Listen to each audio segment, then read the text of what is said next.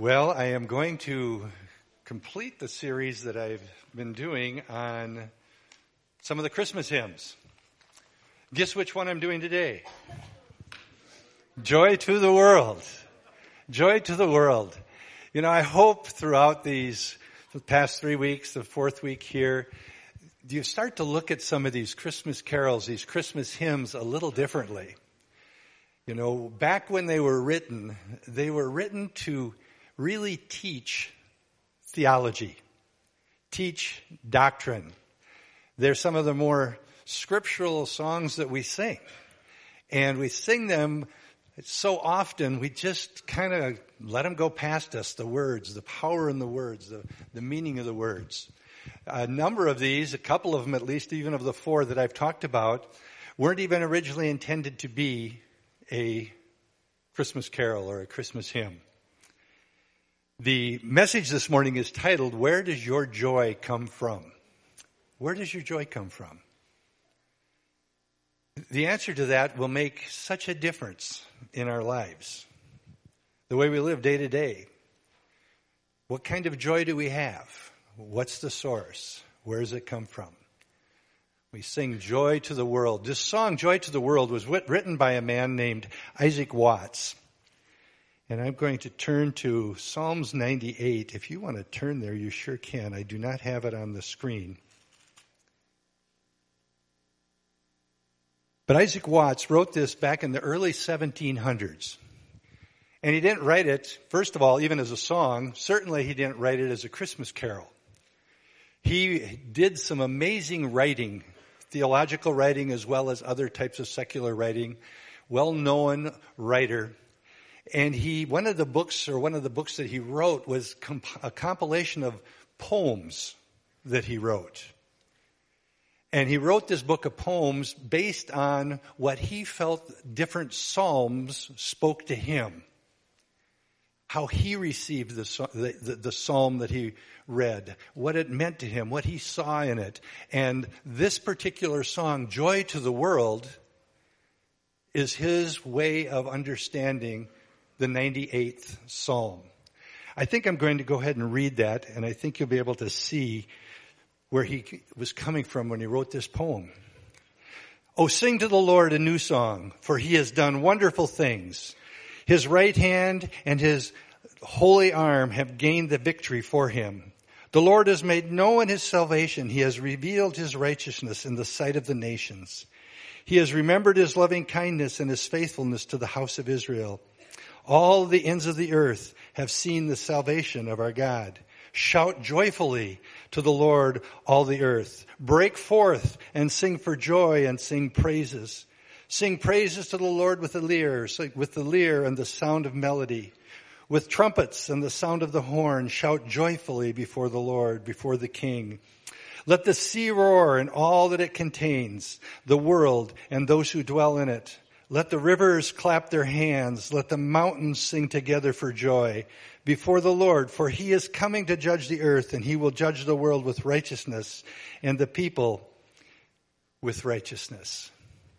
When he read this psalm and when he wrote this song, what we now sing is joy to the world, he was looking beyond our own personal salvation. He was looking at this Savior who came to earth, the Son of God, and how he came to save all of creation. And when you read the words of that psalm and you see nature worshiping God, the mountains, the rivers, all of these things, he's seeing this in such a big way and probably a much more accurate way than we often think of it. It was intended when it was put to music to be a praise song, to draw people together to come and praise God. This baby who was born and one day will rule over all of his creation. That's who Jesus is. This baby in the manger, born to be the king of all creation. That was his desire, that we would rejoice, lift up the name of Jesus, recognizing him not just for who he was, not just even for who he is, but for who he will be. King of kings, Lord of lords, the ruler of all the earth. And when it became a Christmas carol, It became a very popular Christmas carol and declaring the coming of the King, and that's what we were singing about. And hopefully we, we can even look back into the Christmas story, and I'm not going to read all of the Christmas story from Luke chapter 2, but I want us to just look at the la- uh, verse 20, where we see the response of the shepherds. The shepherds had been in the fields. We know the story, right? He'd been over, they'd been watching their flock, and an angel appeared. And this angel appeared, and they had this message for them that there was going to be this amazing miracle take place. A baby who was going to be born, who was going to be Christ the Lord. And they went to the manger and they saw the baby and they bowed down before him and worshiped him.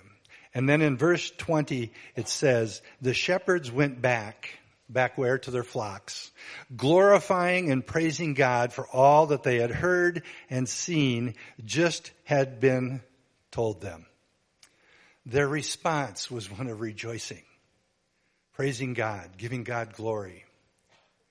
Now, in one of the past sermons, we talked a lot more about the shepherds, so I'm not going to go in too much detail, but remember, just keep that in mind that in a general sense, shepherds in this time were looked upon in a rather lowly way. They weren't an esteemed group of people. They were a smelly group of people. A matter of fact, what they did is their job, being shepherds, taking care of the sheep and doing all the things that they had to do as shepherds, actually made them to be ceremonially unclean according to the old law, the Jewish law. So these would easily have been a group of people who may not have been so filled with joy with their circumstance in life. Sometimes I think we can fall into that same trap of thinking because of the circumstance in our life, that joy that we hear about and even know about in our minds at least as Christians is hard for us to grab a hold of and hard to grasp. The circumstances of life. They received a message while they were doing their job, while they were doing their thing out in the hills watching the sheep doing what they've been doing for years and years and years. But all of a sudden, something changed their focus. The angel came and shared the message. All of a sudden, their lot in life wasn't even on their mind. All of a sudden, their focus had changed completely to who is this one that the angel just declared to us, lowly shepherds? That is going to be Christ the Lord. We see all of a sudden the joy that comes over them that overwhelms and pushes aside their circumstances. Our circumstances, whatever they are. What caused the big change in the shepherds? the same thing that should cause the change in each one of us as Christians. Their focus changed from their circumstance all around them from their situation, what they were going through on a day to day basis. Their focus moved from that to an eternal focus. The Messiah, the one who is Christ the Lord, was going to be born that night. Their focus changed completely. When they heard the message, the circumstances didn't matter. It didn't matter. The direction of our focus is something we need to grab a hold of when it comes to joy in the Lord and joy in our life. So much of us and so much of the world, especially the world, but sadly so much of the church, those that call Jesus their Lord and Savior, look for circumstances to create our happiness or our satisfaction, or we could use the word joy. Circumstantial happiness. We're looking for something to make us feel good. Buying that new thing. Maybe it's getting that new car. Maybe it's moving into a new house. Maybe it's a new relationship that we go, oh, this one's the one. We don't know. Whatever it is, the circumstances, there's this happiness, there's satisfaction. And you know how long it lasts? Until those circumstances aren't meeting our expectations. That new car that was going to bring me joy and happiness and satisfaction is a lemon. It keeps breaking down. I have no joy in that car. It's gone. They didn't tell me all the problems beneath the surface of this new home. It's a money pit. This new relationship? Uh, yeah, well, maybe the next one. That new job that you were so excited about? Guess what? There's bad people there too. Circumstances. And as soon as the circumstances change, our joy disappears. As soon as it changes, and it happens to all of us. And then you know what happens? What we see in the world and we can see in our own life, if we fall into this snare, as soon as that changes, we go looking for the next thing and looking for the next thing and the next thing and the next thing. And if all we keep looking at is circumstantial stuff, we're going to be trapped in this cycle that is totally unfulfilling. And it's just doggone depressing. And it can lead us to just give up and sink into this place of believing those thoughts the enemy would like us to believe that we're not good enough, we're failures. Yeah, I guess everybody else is happy. Shoot, we come on Sunday morning and we see all these happy, smiley faces we think, Mine, I'm the only one whose life um, stinks. those little kids always correct me when I use that other word. It stinks. Everybody else has got it made. Look at them. They all look, y'all look so doggone good this morning. Your lives must be perfect.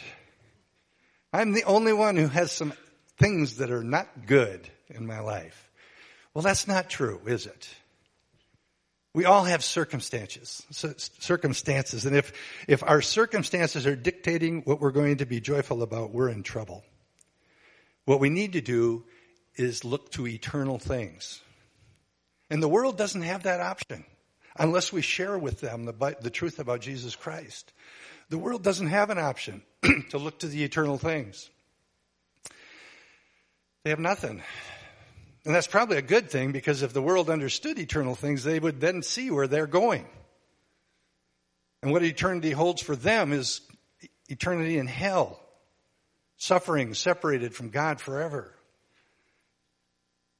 We need to look and make sure that our focus remains on eternal things. And this is what joy to the world is actually about. Why should we rejoice? What are the reasons we have to rejoice as Christians? Eternal things that we can grab a hold of that'll never let us down as long as we hold on to them. And believe it or not, each one of those four stanzas we just sang point out clearly one of those things that we should be rejoicing about. The first stanza, joy to the world. The Lord is come. Let earth receive its King. Let every heart prepare him room. And heaven and nature sing. First reason we have to rejoice is Jesus is the King. He is the Lord. He is the King of Kings. There is none like him, never has been, never will be. He is the King. Jesus is to be our King. He is to be our benevolent, loving King, benevolent, kind, compassionate, king. And if he is our king, we are to surrender our lives to him and allow him to be king and lord of our life. And in that is where we find the reason to rejoice. He is the king. He is the one who is to have authority over our lives. Don't you hate hearing that, some of us? Makes you want to cringe. It goes against our culture. Not only our culture, it goes against the, the, the human heart that's not been redeemed. What do you mean I'm supposed to let him be authority? I'm in charge of my life. As a matter of fact, isn't that what freedom's all about? I don't have to be under the rule of anybody else. I'm free. That's the way we think. And boy, watch your joy disappear as we think we're in control of our life. We make all the decisions. There was another man named George MacDonald. I may have mentioned him in one of the other messages uh, on the Christmas songs, but George MacDonald, he was an author and a preacher, and he had some comments about the people in hell. Listen to these quote. The central conviction of hell is, I am my own. And what he's saying is the shared conviction of those that find themselves in hell is, my life is mine. It's mine to live any way I want and to do whatever I want. I'm free. I don't have to listen to anyone. And if we think about the I am my own thinking, boy, does that cause a lot of problems. I am my own. It's selfishness and pride manifested. I am my own. Relationships destroyed because I am my own. All the crime that surrounds us in our world and our culture, I am my own. I can do whatever it is I want to do. Relationships, I am my own. Whatever relationships it might be. The destruction by that attitude, and according to MacDonald, and it's an interesting thought, is the primary conviction of those who find themselves in hell. They don't need God. They don't need a king. They certainly don't even want a ruler in their life. I am my own. We as Christians know there's something better. Let the earth receive her king. And then that song, the, the, words, that phrase that says, prepare your hearts. Have we prepared our hearts to receive the king? Prepared our hearts. What does that mean? It means we have humbled ourselves. We have seen that we are sinful creatures, sinful beings, and we need a Savior. We prepared our hearts and acknowledged that we can't make it on our own. I don't do good when I'm in, in control, when I am in charge. I don't do so well. I need a Savior. I need somebody else. My heart is prepared, a heart of humility to receive Him as our King. A reason to rejoice, number two, is in the second stanza. He is our Savior. Joy to the earth, our Savior reigns. Let men their songs employ, while fields and floods and rocks and hills and plains repeat the sounding joy. You can see in your mind, I think, if you go back to 90, Psalm 98, where he's coming from as he wrote this poem. All earth is rejoicing about a Savior, the Savior of all. Psalm 98, creation is rejoicing. All creation suffers because of sin, yet to this day. But Jesus is the Savior of all of creation. We often think of salvation, and this isn't wrong thinking, but we often think of it as more of a transaction. And in that transaction, Jesus pays a price for my sin. And that's totally true. But it's more than that. It's more than just that basic transaction taking place. He has reversed the destruction of sin, the power of sin. He's reversed that power of sin over death in our lives. He's reversed all of these things. And you know, we could say, well, wait a minute, it doesn't seem like it's been reversed all that well. He's not done yet. It's not done yet. He came as the Savior, not just to forgive our sins, but to reverse all of the effects. And He's coming back one day and He will finish it completely when he returns. We have that eternal view, or should have, of salvation. He is our King. He is our Savior. Stanza three, He is our Redeemer. Is there a difference between a Redeemer and a Savior? Yes, there is. Yes, there is. No more let sins and sorrows grow, nor thorns infest the ground. He comes to make his blessings full far as the curse is found. I hope you're saying, gee, I didn't really get all that from that song when I sang it. Look at the, the theology that's being sung and taught as we sing that verse. The Redeemer, He didn't just save us and creation from the power of sin. He's redeemed us as well. He as, He is, you know, Jesus fixes everything. You know that? He fixes everything. Eternally, He fixes everything. You might say, Gal, I still got a problem or two. Yes, you do. Don't worry about it. It's all taken care of if your focus is eternal. If it's eternal, not circumstantial, it's eternal. There are so many things that we we require to make us happy. And as soon as I get physically sick, I don't have a whole lot of joy. Ask my wife. 40 years of experience. She's learned it.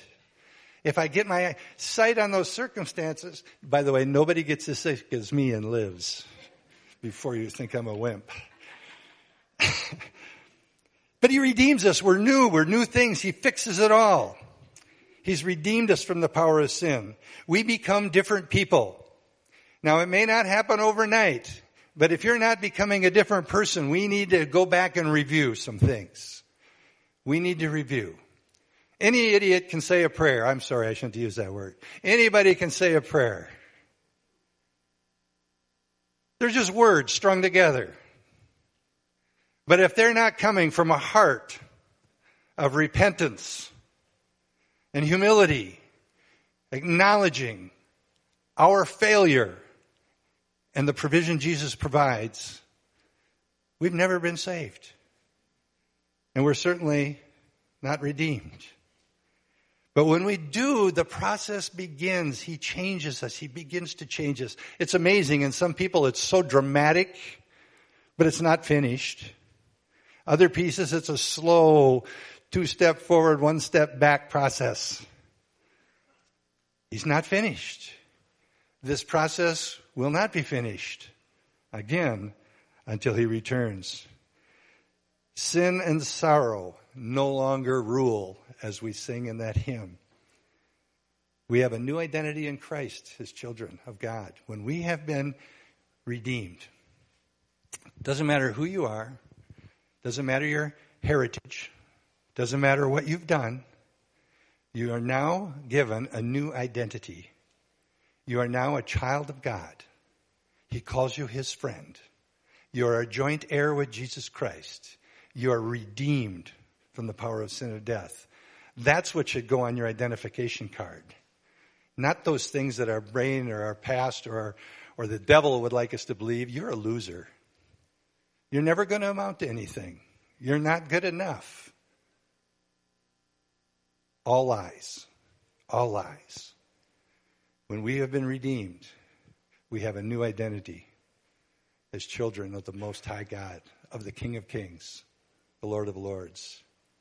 He's our King, He's our Savior, He's our Redeemer. And in verse 4, this isn't exactly a spiritual Christian word, but He's our hero. How many of you have a hero? Spider-Man, anybody's hero? Superman? Some professional athlete? That's okay. I mean, if they're worth looking up to. But we have a hero that will never fail us. We can have heroes in the natural, but they're never perfect. But Jesus is a hero of heroes. He rules the world with truth and grace and makes the nations prove the glories of his righteousness and wonders of his love. Christmas gives us an opportunity to declare the victory of the King, of the Redeemer, our Savior. Declare the victory. He is the one true King. He's the rightful ruler. He's the only ruler. You know, there is no nation that's going to defeat our King. There is no political party that's going to defeat our King. There's no virus that's going to defeat our King. There's nothing that can defeat our King. He is the King of Kings and Lord of Lords. Eternal view, eternal focus, not circumstantial, not temporal. None of these things that are out there are necessarily bad or evil in themselves. But when we start looking away from, if I'm, you know, I had, I have a lot of heroes in my life. Some are, they deserve it to be my hero. Others were my hero and they probably didn't deserve to be a hero. Not their fault, mine. I looked up to the wrong things or the wrong people. And you get disappointed. No human being is perfect. Jesus is. Nobody else, just Him. He's the hero we can look up to and know that He's never, ever going to fail us. And the reality is this everybody and everything is going to bow to Him eventually. Do we understand that? We might think we're in control. We might try to be rebellious. We might think that we're all it. But listen to what it says in Philippians chapter 2, verses 10 and 11. So that the na- at the name of Jesus, every knee will bow of those who are in heaven, those who are on earth, and those that are under the earth. And every tongue will confess that Jesus Christ is Lord to the glory of God the Father. To the glories of his righteousness as we sing in Joy to the World. Reasons to rejoice from an eternal perspective. He is our King. He is our Savior. He's our Redeemer. And He is worthy to be our hero. The baby born in Bethlehem was born to die in your place and my place. He went to the cross. And on that cross, he received the wrath of God that we deserved. He died to purchase the joy that I'm talking about and that we sang about this morning. He died to purchase that joy for each one of us. The joy that the angels, the angels announced to those lowly shepherds that dark night. Three days eight later, after he died for us, he rose from the dead. The firstborn of all who would follow him. In other words, he rose from the dead so that we can know we one day will too. He was the first one. We will follow eventually. And after he rose from the dead, he appeared to his disciples and he showed them how all the Bible pointed to him. Those days that he walked on the earth before he ascended to heaven, he was teaching his, his disciples, showing them that the baby born in the manger the one who became the preacher of the good news, the Son of God who was crucified, the King who conquered the grave, the power of sin and death, the joy of the world. Is Jesus where your joy comes from? I hope you don't listen to a message like that without asking a question like that. Is Jesus your joy? Is he the joy of your world? I know some of your circumstances are not good. They're terrible. And for those that know, don't know Jesus as the joy of their world, it's doubly sad. Is he your king? We need to ask that even as, our, as we are Christians. I need to ask myself that. Is he my king? Is he my Lord? Oh, I know He died and saved me. I know that. There's no doubt in my mind I'm going to heaven, but do I allow Him to rule my life? Do I live to honor Him and glorify Him? Am I being changed as the Holy Spirit works in me? If He's not, He can be. And it starts with accepting Him as your Lord and Savior. You know, as we went through that song about wanting more of Him, more of Him, more of Him, it's a beautiful song. The reality is, He's just waiting for you and me to surrender more of us. And He will overflow in our lives. That is the reason to rejoice. And the reason we can sing joy to the world and mean it and live it. Let's pray.